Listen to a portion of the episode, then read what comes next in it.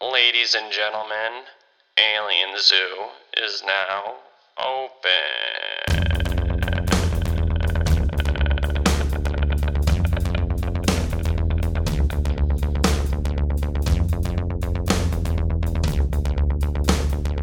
Hey everyone, welcome to Alien Zoo.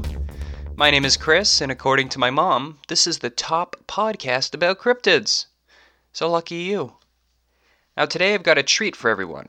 We're going to be covering a creature so puzzling that it could be, dare I say, fake?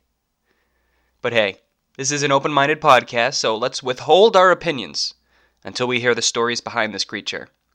And speaking of which, why don't we just get right into it, okay? The 70s saw the emergence of reported sightings of quite a few different cryptids that became staple specimens in cryptozoology. Creatures such as the Beast of Exmoor, Thunderbirds, and El Chupacabra, just to name a couple. Also, during the early 70s, there happened to be a beast stalking residents in the small town of Enfield, Illinois. This beast would later become known as the Enfield Horror. Now, similar to my previous episode on the Flatwoods Monster, I have for you a few different stories of supposed encounters with the Enfield Horror, and then we could take what we learned from those stories and come up with a solid explanation for this entity. That sound good? Perfect.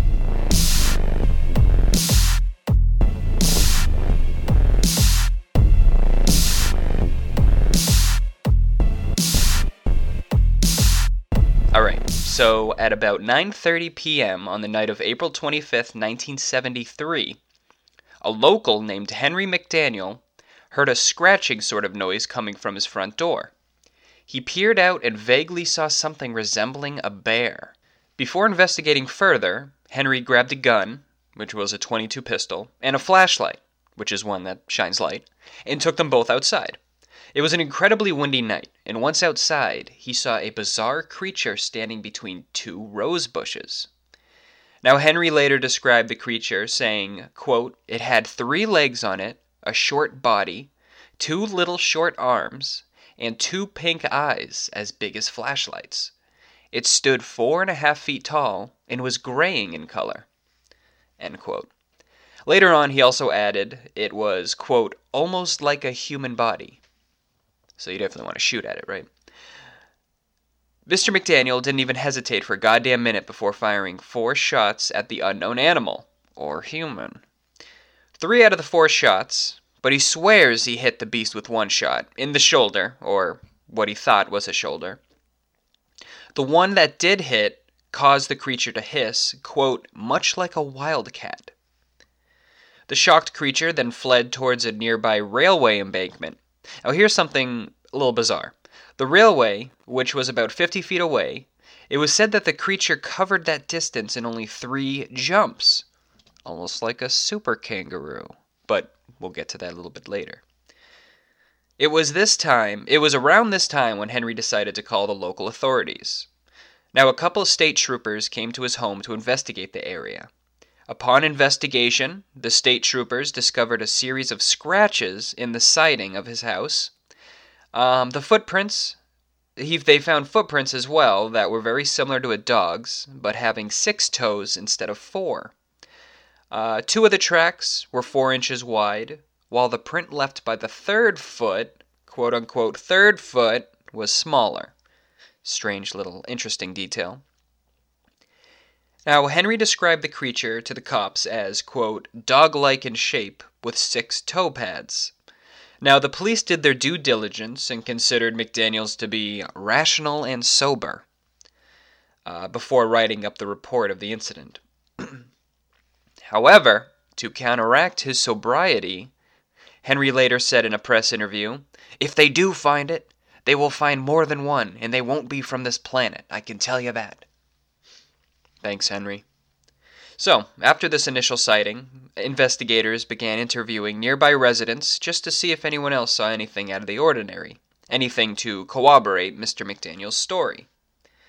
And this is when they came across a 10 year old resident by the name of Greg Garrett, who happened to be Henry's neighbor. Now, Greg claimed that he came across the same creature about half an hour before Henry did. Greg told investigators that the mysterious beast stepped on his feet, shredding his tennis shoes in the process. It's a crazy story, right? Well, investigators couldn't find anything to give Greg's story any credence, such as, you know, blood or wounds on his feet or even the torn tennis shoes. Um, and actually, it just so happened that Greg later told Western Illinois University researchers that his report to investigators was a hoax. It was all a goof. Quote, to tease Mr. M and have fun with an out of town newsman. You know, for Christ's sake, Greg. Just when I thought it was safe to trust a 10 year old again. But it's fine. Let's calm down. Two weeks later, on May 6th, Mr. McDaniel called WWKI, a local radio station, claiming to have seen the creature again. Hmm. A radio station instead of the cops this time, huh? Perhaps for notoriety? Interesting. Henry McDaniel told the station that at about 3 a.m. in the morning, after being woken by the barking of some neighbors' dogs, he saw the creature moving by the same railroad embankment he saw during his first encounter. Now, about this sighting, he said, quote, I saw something moving out of the railroad track, and there it stood. I didn't shoot at it or anything. It started down the railroad track. It wasn't in a hurry or anything. Now, after this, word of the quote Enfield horror has gotten around a little bit. People began to talk. It's a smallish town. Now, people from all around began to flock to Enfield in hopes of seeing whatever this thing was. Most of the visitors, hoping to get a glimpse of the creature, were very enthusiastic, actually, you know, but they were also very intrusive. And this prompted the local sheriff, Roy Poshard Jr., to warn Henry McDaniel about keeping his mouth closed, or he would ha- he would be forced to incarcerate McDaniel. This is what the sheriff said. Over the next few months, the crowds began to grow larger, um, and with the crowds came increased alarm among the citizens of Enfield. Now, some of the people who came to try to witness this beast um, were genuine monster hunters, I guess you could say, uh, while others were just hunters or thrill seekers with weapons, which is a great, a great mix. This forced the sheriff's hand, particularly when he had to arrest five gun toting hunters for shooting at a quote, gray thing that ran through the woods. Two of those hunters, Mike Mogul and Roger Tappy, both of whom were from Elwood, Indiana. Now they both swore that they had witnessed a quote, gray monkey quickly move through the underbrush. Sheriff Poshard made numerous threats against Henry McDaniel, which it would be noted had no effect whatsoever. Who was convinced there was something very strange going on? This is McDaniel thinking that. Now, shortly after all this craziness, and all the out of towners went home, and, you know, this whole thing died down a bit, four more people claimed to have seen the Enfield Horror. All right? And it was these four more sightings that prompted the radio station, uh, WWKI, remember, uh, for, uh, they formed a search party. Now, the director of news for that station, Rick Rainbow, he got together the search party. And um, but but it was really just Rick and his and his three friends. It wasn't exactly a, a search party. Later that day, the quote search party explored the area and actually reported seeing an ape-like creature standing in an abandoned building near McDaniel's house. Now, it is said that an actual recording of the creature's cries was recorded, and the party fired a shot at it before it fled. There's so many so many guns being fired. It's a whole bunch of gun loving animal haters in this story. That's what I think. Now, why would anyone just blindly shoot at a creature like that, you know? But for this story, I'm just going to chalk it up to it was the 70s. It was a different time, I suppose. Alright, so here's one of my favorite parts of all my episodes. In comes cryptozoologist Loren Coleman. I hope you're not sick of this man because he is absolutely instrumental in the investigation portion of these famous cryptids. Now, Loren said to have heard the recorded cries of the creature. Loren told the press, quote, I traveled to Enfield, interviewed the witnesses, looked at the siding of the house the Enfield monster had damaged, heard some strange screeching banshee like sounds, and walked away bewildered. What a legend. So, those are a few reports on the Enfield horror. Okay? It's not much, but it's enough to solidify a rather thick chapter in the book of cryptozoology. All right? Um, oh, and while doing research, I found reports of another creature that predates the Enfield horror, but could possibly be the same creature. So let me get into that report. Between the years of 1941 and 1942, there was a string of similar sightings in the small village of Mount Vernon, which happened to be less than 40 miles away from Enfield. Interesting. These encounters involved a mysterious leaping beast that terrorized the local people, and it, suppo- and it was supposedly responsible for numerous animal deaths and mutilation in the region. The locals called the creature the Mount Vernon Monster and described it as being vaguely baboon like in appearance and able to leap anywhere from 20 to 40 feet in a single bound. But what this report does is liken this creature more to a devil monkey rather than an Enf- the Enfield horror, which could possibly be what the Enfield horror is. It could be a devil monkey or, you know, you can go listen to Alien Zoo episode on devil monkeys and decide for yourself. I think I, yeah, yeah, I definitely did an episode on devil monkeys. All right. So what could this creature be? It's not beyond the realm of possibility for it to be an undiscovered animal, but you know the show. We like to check off all the possibilities. Um, it has been suggested that the creature just may be a kangaroo, possibly escaped from a nearby zoo which would explain the quote three legs description, as the tails of kangaroos sometimes look like a third leg. This would also describe the hopping movement reported by Henry McDaniel. Although, you know, McDaniel was convinced that the creature, quote, wasn't no kangaroo. He was this certain because he actually had a pet kangaroo while on military service in Australia. Also, if you look at kangaroos, they have tracks that leave claw marks as opposed to the canine like pads found at the scene of the first Enfield horror sighting. Now, following media coverage of the creature, an Ohio man contacted a local newspaper stating that the creature may have been his pet kangaroo Macy, which had been lost or stolen a year previous.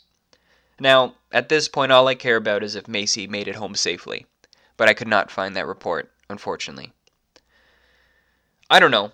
I personally am leaning towards the possibility of an ape like creature. I think it was switching between walking on all fours to walking on two, which may have given a possible uh, quick glimpse appearance of having three arms, you know, from going to all fours, standing up to two. Maybe one f- hand was still on the ground at one point. Oh, and a few days after the first sighting of the creature, United Press International quoted an anthropology student who, suge- who suggested that the creature may have been a wild ape, noting that such animals have been reported throughout the Mississippi area since 1941. This is interesting because it opens up the possibility of this being a hominid cryptid, which of there is very heavy activity in the state of Illinois when it comes to you know Bigfoot and Sasquatch type creatures um, which is why I'm leaning more towards that rather than, you know, the more rational, I guess, more rational kangaroo theory. Okay, and one last piece of info. In 1978, there was an interesting study published by researchers at Western Illinois University. This uh, study analyzed the original Enfield horror incident, focusing on social contagion now, the researchers found there were no more than three first hand reports that had subsequently been exaggerated by news stories and lo- local gossip into an epidemic, if, if you will. According to the study, quote, in this area of southern Illinois, it is not unreasonable to assume Mr. M, that's McDaniel, or the radio news team had actually seen an animal. People we interviewed framed the recent events in these terms. Their accounts admitted the possibility that large dogs, calves, bears, deer, and wildcats have been sighted. Some frames suggested that an exotic pet, such as an ape or a kangaroo, was the catalyst for the monster reports. Finally, some people tactfully suggested that Mr. McDaniel had a notoriously overactive imagination and had prob- probably been shooting at shadows. In any event, we interviewed only one person who agreed with Mr. McDaniel's claims that he had indeed seen, quote, a monster from outer space. And that was the study. Now, as much as this study makes sense, Henry McDaniel doesn't strike me as a very imaginative person. And that's just me personally. I mean, three legs with pink eyes. Honestly, I think that's so overly bizarre. Um, which in my mind means he must have seen something odd, right? You decide and let me know. So there it is. The Enfield Horror. I do apologize for leaving you with more questions than we started with. Um, this is a very bizarre case. Um, a case I do believe is likely an already already discovered animal that doesn't belong to that particular ecosystem. Or it could be some sort of creature with three legs. Or like most of these episodes, it could have been a kangaroo. Who knows? I sure don't. But I'm trying to find the answers.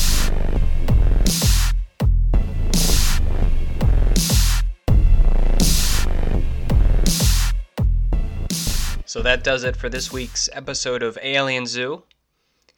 Um, once again, thank you very much for listening. And until next cryptid, bye.